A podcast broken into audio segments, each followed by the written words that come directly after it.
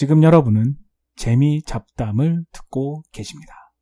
2016년 여름 한국은 굉장히 더웠다고 하네요. 심지어 누진세 때문에 에어컨도 못 키는 그런 뜨거운 여름을 보냈다고 하는데 그런 뉴스를 보면서 한국과 미국의 냉방의 차이를 생각하게 되었어요. 기본적으로 제가 생각하기에는 한국의 냉방은 자연 냉방, 냉방이라고까지도 말하기 좀 힘들죠. 향은 남향이고 항상 불어오는 편서풍을 이용해 가지고 남쪽에 문을 열고 북쪽도 문을 열고 바람이 시원하게 통하게 하고 그리고 처마를 내려서 그늘을 찌게 하고 그런 자연을 이용한 아주 슬기로운 냉방 방법을 한국은 전통적으로 가지고 있었고 미국은 그런 게 전혀 없어요. 미국은 집 지을 때 향도 전혀 고려하지 않아요. 집의 방향은 무조건 길 쪽을 바라보고 있는 방향. 끝입니다. 미국 가서 집을 살 때 집의 향을 남향을 찾기 위해서 무단위로 애를 썼는데 남향을 찾긴 찾았어요. 근데 남쪽에 있는 방들이 거실이 아니라 뭐 오피스 그래가지고 별로 남향의 의미가 없어요. 그리고 심지어 부동산 사람들한테 집을 보기 전에 집의 향이 어디냐 그러면 방향이 어딘지 몰라요. 그런 개념이 없죠. 그 향을 굉장히 중요하게 생각하지 않아요. 왜냐? 냉방, 난방이 모두 인공식이기 때문이에요.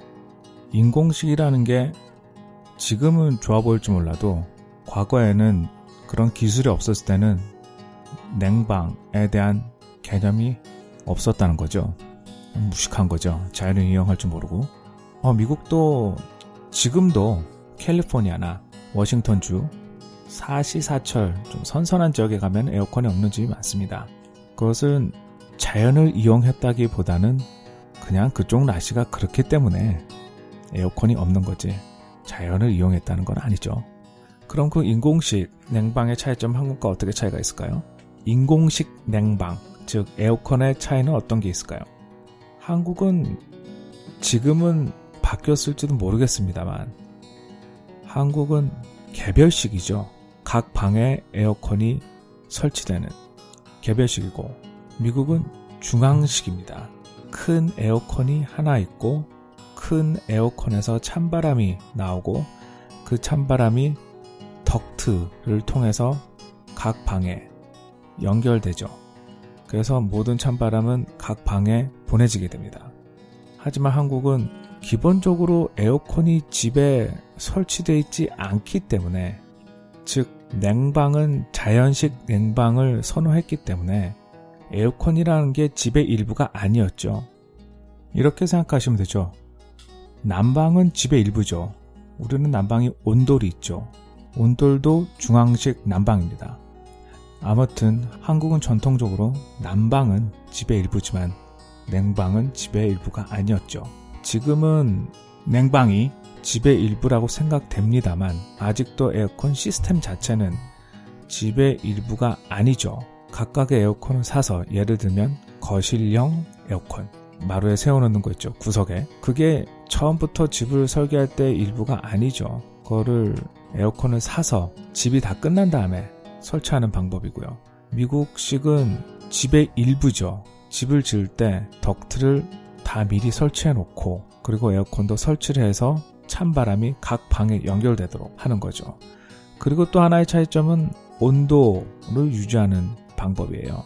실내 온도를 특히 가정에서 유지한다는 그런 개념은 거의 없죠.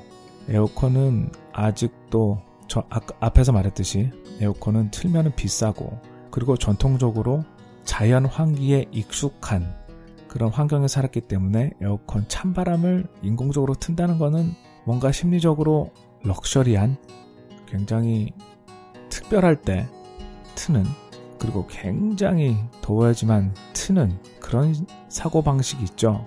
이게 미국과 한국의 사고방식, 그리고 뭐 소득 수준, 그럴 차이를 지금 얘기하는 게 아니라 에어컨에 대한 개념 자체를 얘기하는 겁니다.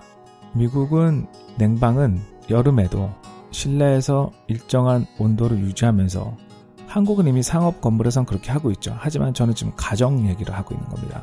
일정한 온도를 유지하면서 쾌적한 생활을 할 수 있는 그런 개념이고 한국에서는 진짜 덥거나 진짜 열대야가 심해서 잠을 잘 수 없을 때 그럴 때만 틀고 나머지는 웬만함 더위는 창문 열어놓고 바람을 통해서 더위를 식히는 그런 개념이죠.